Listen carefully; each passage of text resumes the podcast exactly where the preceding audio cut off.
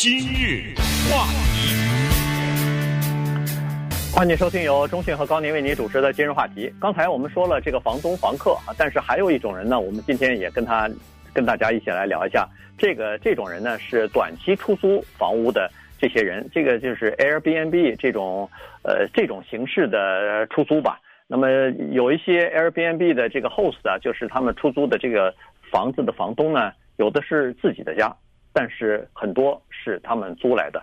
也就是说，他们只要是除了自己的家之外呢，有一些人他是租了一些房子，长期的租人家的房子，然后把这个房子变成 Airbnb 的出租房来呃赚取其中的这个差价的。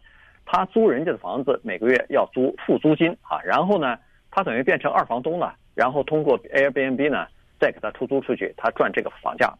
在这个之前啊，呃，这个一个叫做呃 Cheryl Dopp 的一个人呢，他就是每天听到他手机铃声响的时候，他都非常的高兴，心里头。原因是这个铃声一响，就说明有人要订他的房子了，有人要租他的房子了，这个钱要送到他的口袋里了。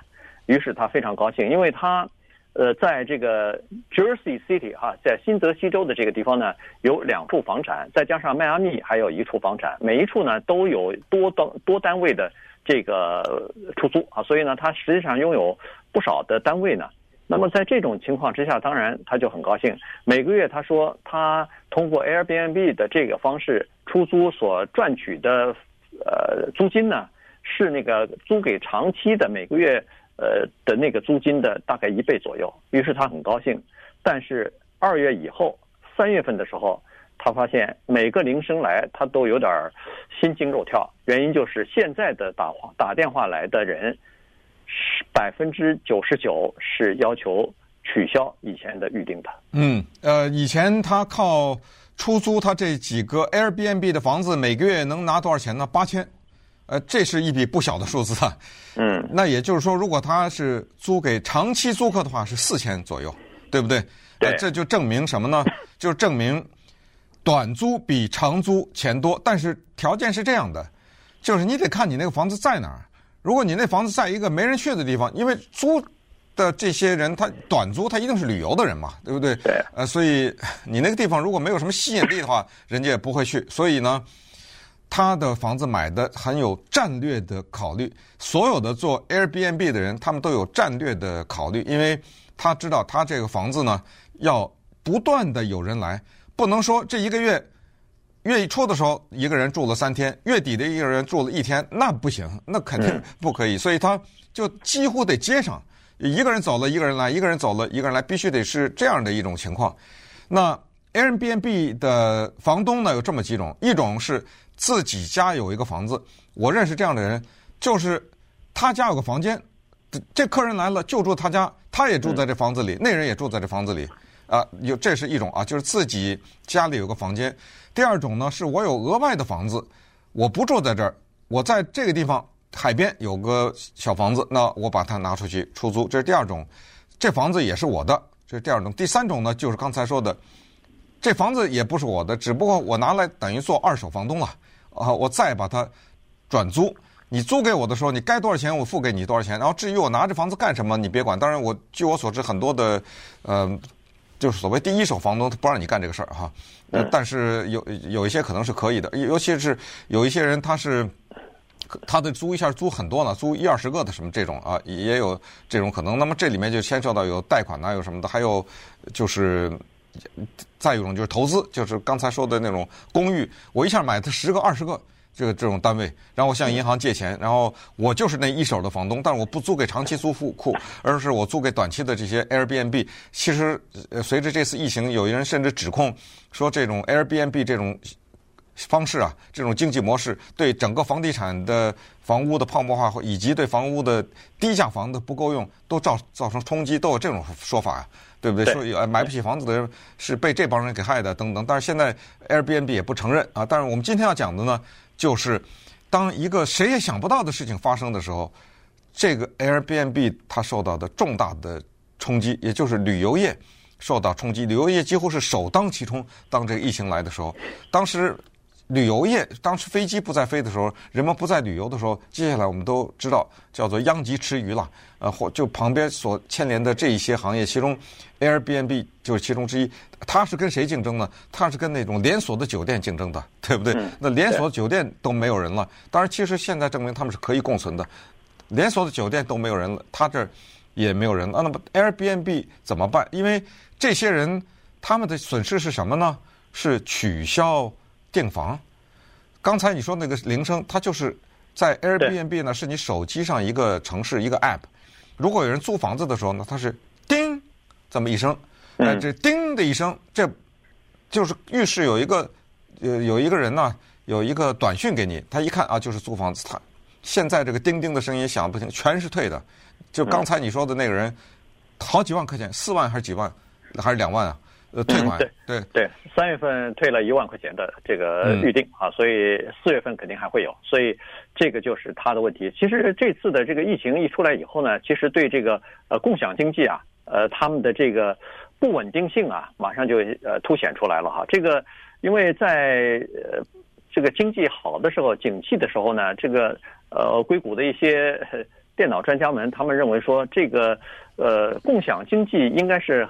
呃，应该是相当不错的一个理念，它可以把这个让人们把自己多余的房间拿出来，让人们把呃利用灵活的工作时间，呃，把美国变成一个叫做企业家的乐园啊！你呃想赚点零钱什么开 Uber 啊，除了呃上班以后，然后家里头有多余剩余的房子，比如说家里头孩子上大学了，家里空出来，那两个房间拿出来做 Airbnb，这不是很好吗？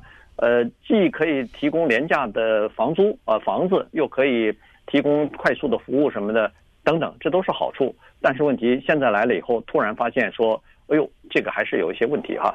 当然以后可能还会有所改变，包括 Airbnb 现在逐渐的开始考虑，呃，有点转型，或者是呃，就是短期和长期的租户开始这个兼顾啊，全部都要兼收了。原因就是有很多旅游的城市，有很多这个。呃，县啊，很多市啊，他们都比较不愿意让这个短期的租户在这儿啊，这个是一个问题。所以他们这个 Airbnb 呢，现在是受到更更越来越多的这个限制。那么，于是它有的时候呢是在这个叫做灰色地带在经营，其实蛮辛苦的。所以，呃，这个是现在就是说。呃，再加上疫情的冲击，所以他们的这个处境还是还是比较困难的。呃，对，Airbnb 是什么情况呢？告诉大家，它现在在全世界可以上到这个 App 上租的房子啊，是七百万栋这样的房子，就全都归纳在内了啊。不管是独立屋也好，或者跟人家合住也好，等等，七百万。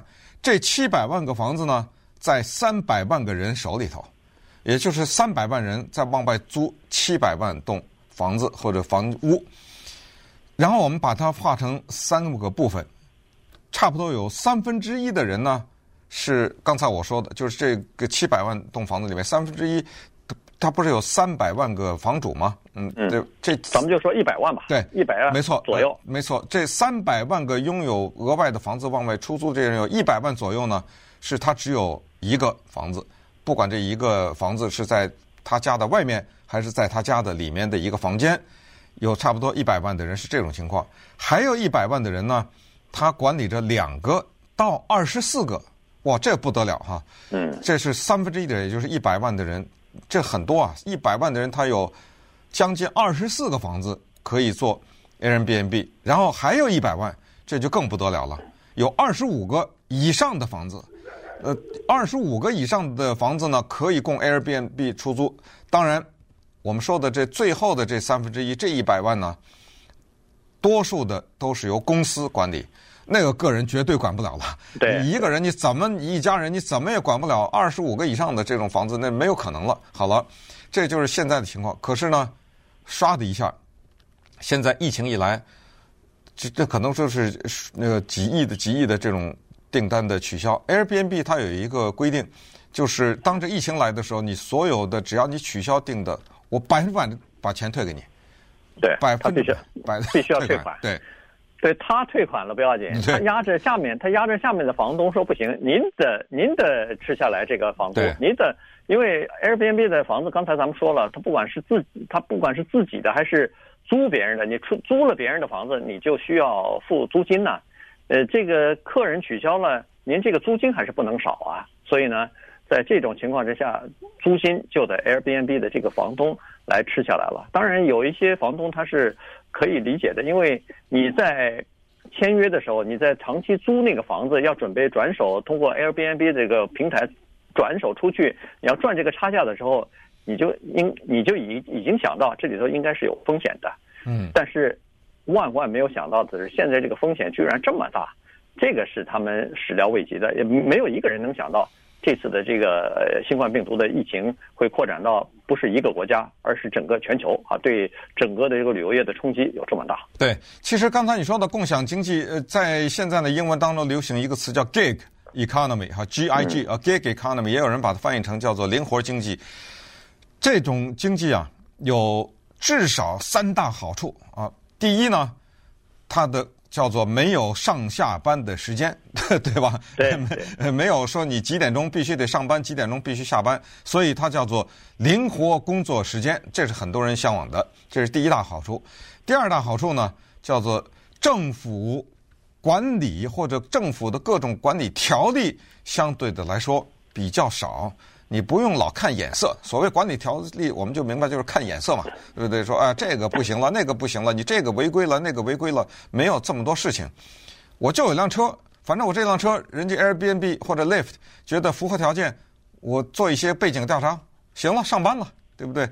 我今天想开两个小时，我就开两个小时，明天歇着，呃，到了第二、第三天的时候，我开六个小时，这非常。还有呢，就是更重要的是第三大，就是它。基本上不需要什么专门的训练，根本不要得硕士、博士学位，知道？也就是说，它门槛比较低了啊。对，就门槛是非常的低，所以应该说是二十世纪下半叶或者是二十一世纪的不得了的一种经济模式啊。但是就是整体的，刚才说的开车也好，或者家里的多余的房子出租也好呢，他们都没有准备一。个情况就是，当有一个大型的危机使得这些人没办法再继续的时候，该怎么办？这个情况呢，没有准备。那么这样一下呢，就连累了相关的人。什么叫连累了相关的人呢？因为你不要以为我 Airbnb 我有一个房子、两个房子，Airbnb 你家这房子地毯也脏了，这个墙上没挂的话，我来住吗？对不对？你这不得投资吗？就是你这个房子本身你不得投资？呃，买这些东西、家具啊什么的，还有你不得打扫吗？这打扫，不管是你自己打扫还是请人打扫，很多的时候是请专业的人打扫，这不是也是投资吗？呃。还有就是说，如果有什么东西坏了，修修什么，这里面保险呢，各种，它投资还是很大的。那所以稍等会儿我们再看一看几个具体的例子，以及呃 Airbnb 它到底对所谓的低价房屋这个市场有没有冲击？日话题，欢迎继续收听由中讯和高宁为您主持的今日话题。今天跟大家讲的呢是这个 Airbnb 这种 gig 哈，这个灵活经济的这种模式呢，在这次的疫情当中呢也受到了一些挑战。呃，其实呢，你仔细看起来哈，听下来以后呢，发现说原先的这个经济的这种模式是很好的。如果你家里边有两个空房或者一个房间要准备出租出去。呃，短期的出租的话，这种人相信在疫情期间，即使是没有人租，对他的影响也不大。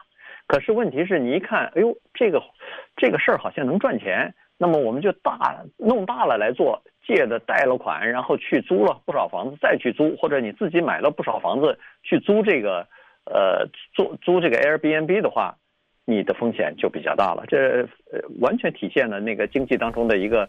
规律就是高高回报高风险啊，在这儿就体现的淋漓尽致。你比如说，呃，有一个在呃这个密西根州的一个四十七岁的兼职的药剂师，他叫做 Jennifer Haslett 哈，他老师他的这个先生呢是一个学校的教师，他们两人呢，呃，前两年的时候呢就筹了一笔钱，大概是三十八万块钱，在当地呢投资了两栋房子，就是做这个 Airbnb 出租的啊，三十八万。自己不够啊，除了自己的这个一部分钱以外，借了十万块钱，然后呢，呃，就投资了。原因是他觉得这个赚钱非常容易啊，他每个月可以赚到的钱是七千块钱，这个七千块钱是挺多的，对他们来说是一笔相当可观的叫做额外的收入啊。这个是等于是第二产业了，所以呢，他们觉得还挺好。在病毒爆发之前，一切都非常正常，但是现在他们发现有问题了，没人来租了，没人来住了。他这个房子到现在，你看他连房贷也付不出来了，因为没人住啊。所以呢，他们现在的选择，要么就是再借更多的钱来度过危机，要么就是拖欠房贷，最后房贷，最后呢，房子被。这个银行收回去。嗯，刚才说是没有人租，还有的另外一个情况就是人家取消已经定的这种租约嘛。那这种损失呢，对于 Airbnb 来说呢，光是在三月份就十五亿，就是十五亿美元的人，这种订单取消了。嗯，也就是说，没有这个疫情的话，这这个月 Airbnb 拿到十五亿，不就这么简单一个算术吗？那 Airbnb 呢，从联邦政府那儿拿到了一些补贴，但是这些补贴呢，他没有办法分给下面的每一个他的房东的手里面。他有一个规定很有意思，他说关于一个人订了房子以后，然后是不是要退房，也就是说没有来我就要去退。他说这种退款呢，是由每一个房东自己定，他这种方式，比如说呃。多长时间以前退的话，我就退你百分之五十。什么多长时间以前，他有这么一个规定。嗯。可是呢，当疫情来的时候，在三月十四号还是到呃我四月多少还是五月多少这么一个期间啊，五月底。对，他有这么一个期间是 Airbnb 说，凡是退房的这段期间，我我我全全额的退给你。但是呢，对于那些房东来说，Airbnb 说我只补贴你百分之二十五左右，就我补贴你一些，然后。还有一个上限，就是我补贴你的最高金额，不管你损失几万，不超过五千。对，所以这样一下才真正的麻烦了，就是那些房东才真正的吃到了苦头。嗯，这个这个也没办法，他三百万房东的，对，对不对？每个人都要求，这现在肯定每个人都会要求啊，因为都会有退单、退订单的一个要求啊。再加上呢，这些呃，这个房东呢，如果要是他住在某一些城市，人家这个城市是禁止，呃，出租短期房的 Airbnb 的，那么有一些本来是有一些防疫的家庭啊、亲戚啊，想要让这个家人住在这些地方隔离开来的那些客户，他也接不了了。所以呢，这是双重的打击哈。呃，如果你要是东西就是这个房屋在手里头多的话，出租赚钱的时候当然很爽。但是现在呢，这个损失也会很大。其中有一个人叫做呃 Landrum 啊，他呢就是这种情况。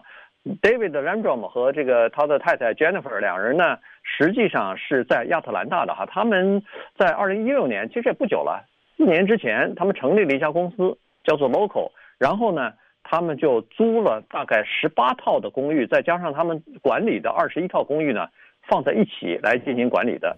现在的情况就麻烦了，因为当时呢，他们有很多的这个公寓呢，都是租给到亚特兰大去拍电影的那些，就是电影行业的人的。我们都知道，电影行业的人他的一个特点就是他是短期的、季节性的，拍完就走了。第二呢，就是他们付那个钱付的比较高，好，所以呢，他的这个收入当时是非常不错的，每年的收入达到一百五十万呢。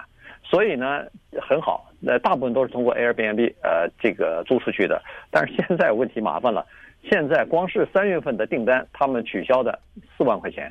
所以他说到三月，呃十几号的时候，他说我三月份的他已经预计到了四月份的这个房租啊，十八套租来的公寓的那个房租，他已经付不出来了。嗯，那于是呢，Airbnb。就开始想另外的办法，叫做是不是可以跟当地的一些政府通融一下呢？进行一些转型，就是把短期租用变成长期的租用。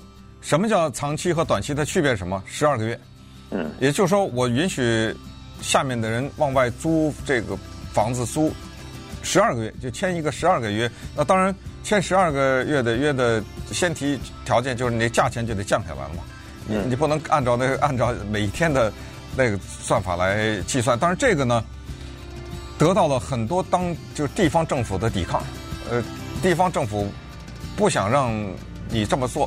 其实 Airbnb 跟 Uber 一样，你看 Uber 不是在很多城市也得到抵制吗？